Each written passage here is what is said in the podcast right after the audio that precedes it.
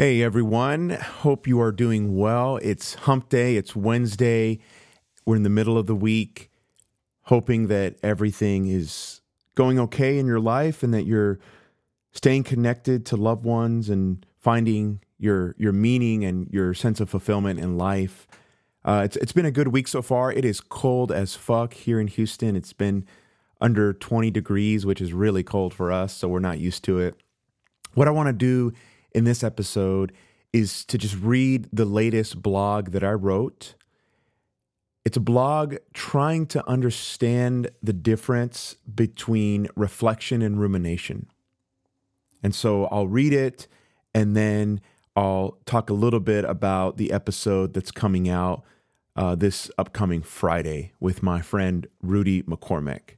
So here's the blog Understanding the Fine Line Reflection versus rumination.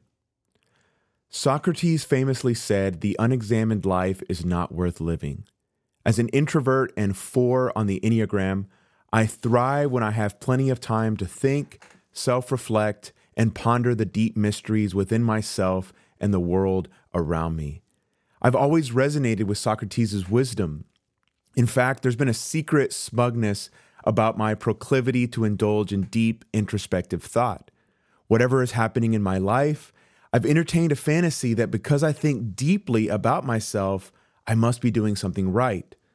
The smugness comes from looking down on others who I perceive as shallow and unreflective, living a life that Socrates would deem unworthy.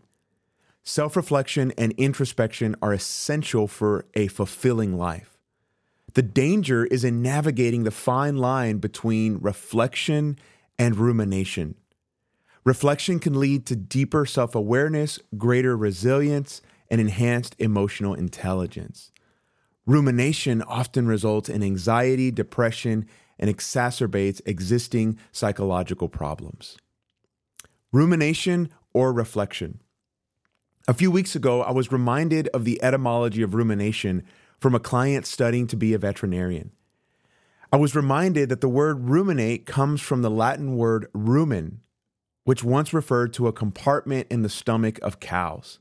In animal science, rumination refers to a cow's tendency to chew the cud.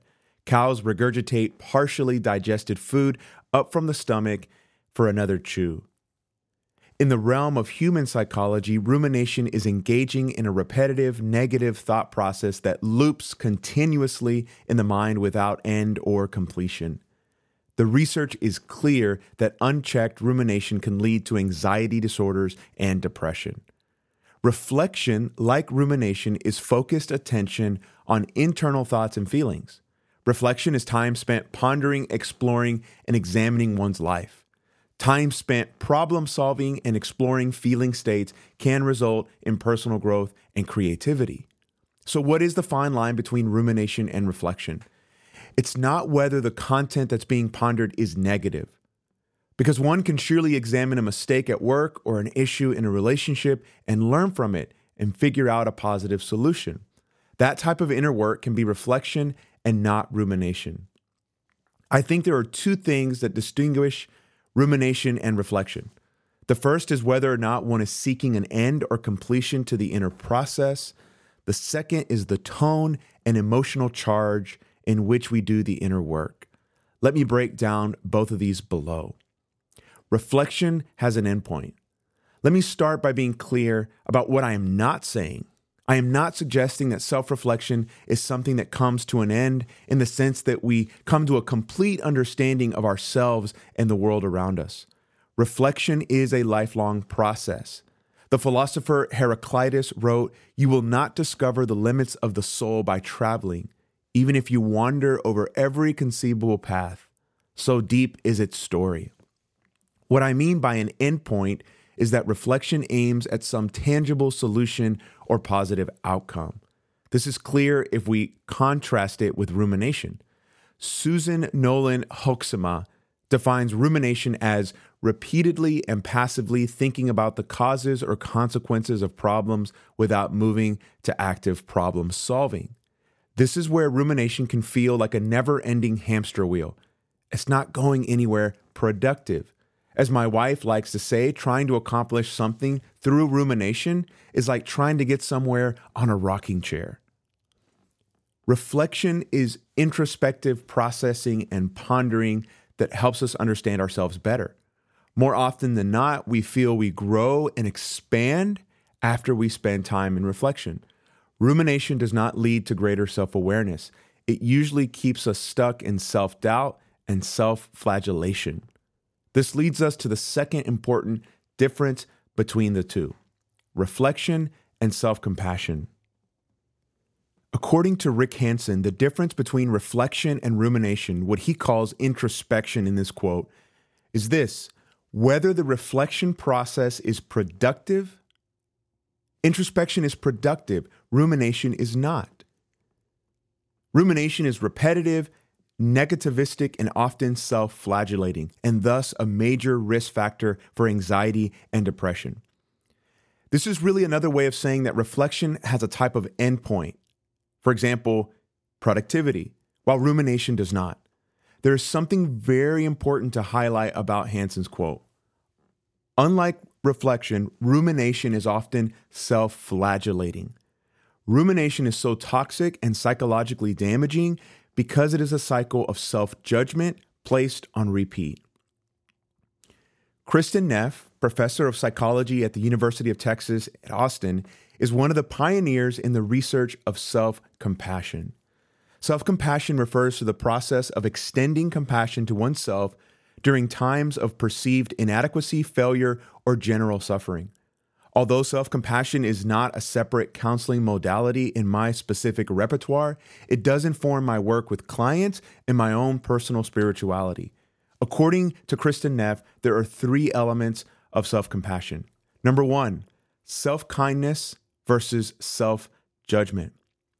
Self compassion encourages us to be warm and understanding toward ourselves when we make mistakes, fail, feel inadequate, and just suffer in our lives.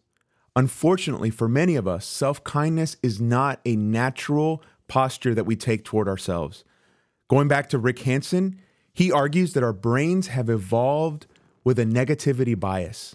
This means that our brains are hardwired to scan the environment for threats and not to focus on positive resources or opportunities. You see, our brains are primed to imagine that self judgment and internal criticism will protect us from harm and keep us from being lazy. Many of us hold these metacognitive beliefs that in order to succeed and accomplish our goals, we have to be harsh and judgmental with ourselves. The research actually points in the opposite direction. Self kindness does not result in laziness or self indulgence. People who practice self compassion and extend kindness to themselves tend to have a learning or growth mindset where they recognize mistakes and setbacks are a normal part of the process. Where self judgment tends to shut people down, self kindness actually increases motivation. If rumination is harsh and results in self judgment, reflection navigates imperfections and growth in a spirit of self kindness. Common humanity versus isolation. I find that when I ruminate, I feel more and more isolated. I get caught in a loop of negative, perseverative thinking, and this makes me feel separate from others and like I'm the only one who's struggling with this particular issue. My clients report the exact same thing all the time. Rumination is like a magnifying glass that amplifies the dark and negative realities in our life. The more we ruminate, the closer the magnifying glass gets to our issues. We start to believe that our struggle is unique and no one could ever understand what we are going through. This sense of disconnection and isolation, according to Erich Fromm, is the worst suffering imaginable. Self compassion encourages us to remember that suffering, hardship, and setbacks are inevitable facets of the human experience. When we reflect, we may be processing very difficult material. If we can remember that we are not alone and that we are sharing in a common, shared humanity, this will help us not fall into the trap of rumination mindfulness versus over identification. As I write this blog, I'm super excited about a conversation I'll be having with my good friend Rudy on Psyche Podcast. We've been doing a series exploring the thought of psychoanalyst Erich Fromm. Our intended goal for our next conversation is to explore themes from Fromm's book, Psychoanalysis and Zen Buddhism. I've read the book twice and I feel like I've only scratched the surface of what Fromm is getting at. In terms of the scope of this blog, I want to highlight a concept that Fromm writes about that has helped me differentiate reflection from rumination. Fromm introduces the concept of cerebration. Cerebration is the process of reducing reality to our thoughts and concepts about reality. Fromm gives the example of seeing a ball rolling down the street. For a young child, she has an experience of the ball rolling down the street. For most adults, we are thinking about the ball rolling down the street. Rumination is connected to what Adrian Wells calls the cognitive attentional syndrome, or CAS. The CAS is an unhelpful style of thinking characterized by worry, rumination, monitoring for threat, and unhelpful cognitive and behavioral coping strategies, such as avoidance and thought suppression.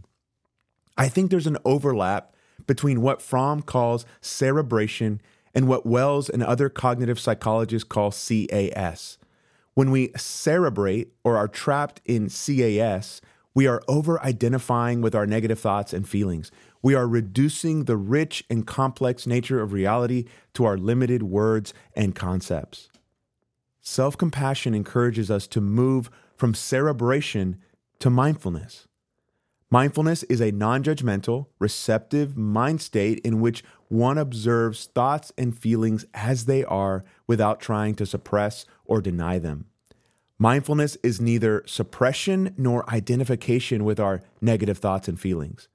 If rumination encourages cerebration and over identification with thoughts, reflection is more in line with a mindful approach to reality. Self reflection incorporates an awareness of the body and a focus on the present moment. Rumination tends to be severed from body awareness and focuses on the past and the future reflect, don't ruminate. In this final section, I want to describe three strategies to help resist rumination and three ideas to help you practice healthy self reflection. Is rumination uncontrollable? Before describing three exercises to help you resist rumination, I have to address a very common assumption brought up by so many of my clients. Isn't rumination uncontrollable? The short answer is that rumination is within our conscious control. Now, I have not always believed this. In fact, for most of my life, I have operated under the assumption or with the metacognitive belief that there is not much that I can do to manage my rumination. But here's the thing our thoughts are out of our conscious control. We know that thought suppression does not work. Just try not to think of a pink elephant. I bet you just thought of one. While we may not have conscious control of our thoughts, we can change our relationship to these thoughts. Think of rumination as a certain toxic relationship to our thoughts. We obsess, dwell, perseverate, and become enmeshed with our thoughts when we ruminate. It doesn't have to be like this. Just like a healthy interpersonal relationship is possible, so are healthy relationships with our thoughts. Three strategies to help resist rumination. While resisting rumination is possible, it's not always easy. Like any other worthwhile endeavor, it takes time, effort, and discipline. Create distance from your thoughts. Before you can resist rumination, you have to acknowledge that you have fallen into the pit of rumination. One of the best ways to do this is to practice cognitive distancing. Cognitive distancing is a strategy in metacognitive therapy, or MCT, and other cognitive therapy approaches. It's a metacognitive process where one gains a level of awareness of their thought process. It's a type of thinking about our thinking. According to Alford and Beck, distancing refers to the, the ability to view one's own thoughts or beliefs as constructions of reality rather than as reality itself. The Stoic philosopher Epictetus encouraged an early form of cognitive distancing in his ancient philosophical handbook. Train yourself, therefore, at the very outset to say to every harsh impression, You are merely an impression and not at all what you appear to be. thoughts or impressions aren't necessarily true, and you should not and they should not always be taken seriously. Once you have enough distance from a disturbing thought, you can decide how you would like to relate to it. I encourage my clients all the time to write down their negative thoughts and feelings in a journal. And I ask them to write them down in third person. Here's an example Michael is having the thought that he's not a very good father. Michael is comparing himself to other fathers in the neighborhood. I know that sounds strange as hell, maybe even a, a, type of stupid example, but here's the thing. When we write things down in third person, it helps our brain experience greater distance from the emotional charge of our thoughts and impressions because it's almost like it's happening to someone else. Question the purpose of the overthinking. It's really important to remember that we all have metacognitive beliefs about the value of our rumination or overthinking. Some of us believe that our rumination will help us solve the problem at hand or help us feel better. Others believe that rumination is uncontrollable. These metacognitive beliefs need to be questioned. If you can question the validity of your metacognitive beliefs around the utility or function of rumination, you can slow down your ruminating and overthinking. So the next time you fall into rumination, create a little bit of distance and ask yourself do I really believe that I cannot stop this rumination? Has rumination ever made me feel better? Have I ever solved the problem at hand by ruminating? Or did it get worse? Postpone rumination for a different time. A common intervention I use with clients is known as worry or rumination postponement. When you find yourself wanting to overthink, tell yourself, I'm really wanting to worry and dwell on whatever it is. I'm going to set an alarm and worry about this thing at four o'clock, just to give an example. I'll give myself 10 minutes to worry the hell out of this thing, and then I'll do something else.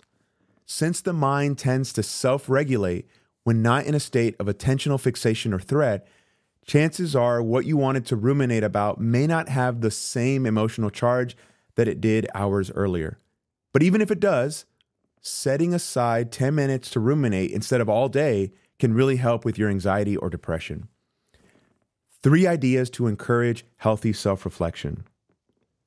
Reflection can be a healthy practice to grow in self awareness, emotional intelligence, creativity, and resilience.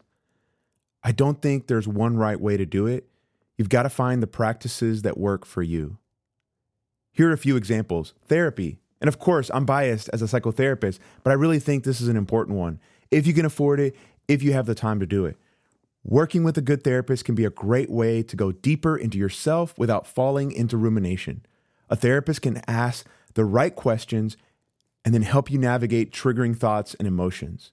He or she can also equip you with important tools and skills to help you explore your inner self outside the clinical hour. If you're really struggling with rumination, you may considering you may consider working with someone who incorporates metacognitive therapy or cognitive behavioral therapy in their approach. Journaling. I have found that journaling is a great way to express my difficult thoughts and emotions without it devolving into rumination. There's plenty of good research on the mental health benefits of journaling. I find that it's a way for me to experience emotional release, to organize my thoughts, and to explore difficult material, and this is the key, in a time bound manner. Although I may not accomplish or achieve anything, Journaling keeps me from spiraling into the never ending void of rumination. Finally, nature. A few years ago, a colleague who does eco psychotherapy introduced me to the acronym SPOT or Special Place of Tranquility. This can be anywhere in nature where you can take a few moments to experience emotional calm and mental clarity. Finding a special place you can go to experience mindfulness can put you in greater touch with yourself and the world. This is a dedicated time to move from cerebration to present moment contact with reality. I try to get time in nature several times a week if I can for maybe 10 to 15 minutes at a time. I sit in my backyard for the most part, enjoy a nice cocktail or coffee, and either read a book, journal, or simply listen to the birds singing.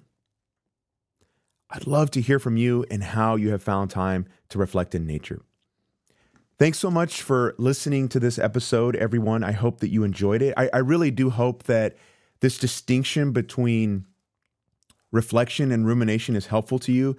I, I don't think this is the only way to think about it. I, am perfectly fine if you disagree and you have maybe a different take on it. I, I know there will be those that do, and, and that's okay. Um, there's a lot more that I could have said. There, there's different angles that we could have explored, but I feel pretty good about uh, this framework that I've kind of established, helping us differentiate the two. And, and I'm hoping that it's at least challenging and, and helpful to you. As always, I'm, I'm going to ask you to please rate and review this podcast on Apple Podcast or Spotify. Hopefully, uh, you'll you'll rate it highly. Uh, it helps people find the episodes to connect with the show, and yeah, I I, I hope that you will tune in uh, later this weekend when the show drops. I'm really hoping to connect with Rudy to do our third episode in the series exploring the wonderful thought of the psychoanalyst Erich Fromm, who we both are into. And yeah, our intended goal, like I said earlier, was to look at some of the the major themes, some of the interesting ideas in his phenomenal book, Psychoanalysis and Zen Buddhism. If you've never read Fromm, I really think this might be a good way to get into his work. Um, the the book that I have just has his lectures. Uh, he also did some lectures with DT Suzuki. I, I don't have that particular edition, but this one is very short. It's very concise. He does an amazing job of not only explaining Zen Buddhism, but explaining what, what he means by a humanistic psychoanalysis, right? Taking what Freud did and then kind of modifying it according to his own radical humanism, which is so good and so insightful. I, I really think you're going to enjoy that episode. I, I know that I'm really looking forward to it. Okay, enough of me. Hope you guys have a great rest of your week. And remember, continue the conversation.